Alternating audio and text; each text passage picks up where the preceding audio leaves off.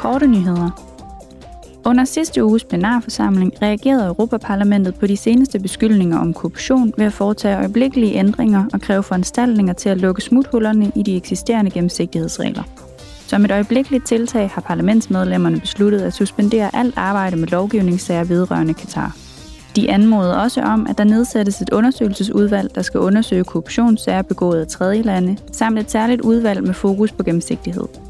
Parlamentet opfordrede også til et forbud i hele EU mod donationer fra tredje lande til parlamentsmedlemmer og politiske partier. I en beslutning vedtaget under sidste uges plenarforsamling anerkender parlamentet den hungersnød, som det sovjetiske regime påførte Ukraine i 1932-1933 som folkedrab. Hungersnøden er kendt som Holodomor. Parlamentet fordømmer på det kraftigste handlingerne, der resulterede i millioner af ukrainers død, og opfordrer alle lande og organisationer til også at anerkende Holodomor som folkedrab.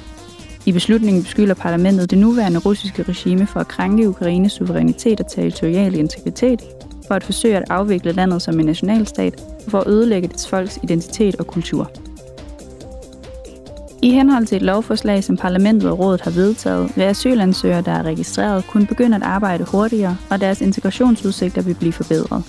EU-landene skal bidrage til at forbedre ansøgernes integrationsperspektiver ved at give dem adgang til sprogkurser, undervisning i medborgerskab og erhvervsuddannelser.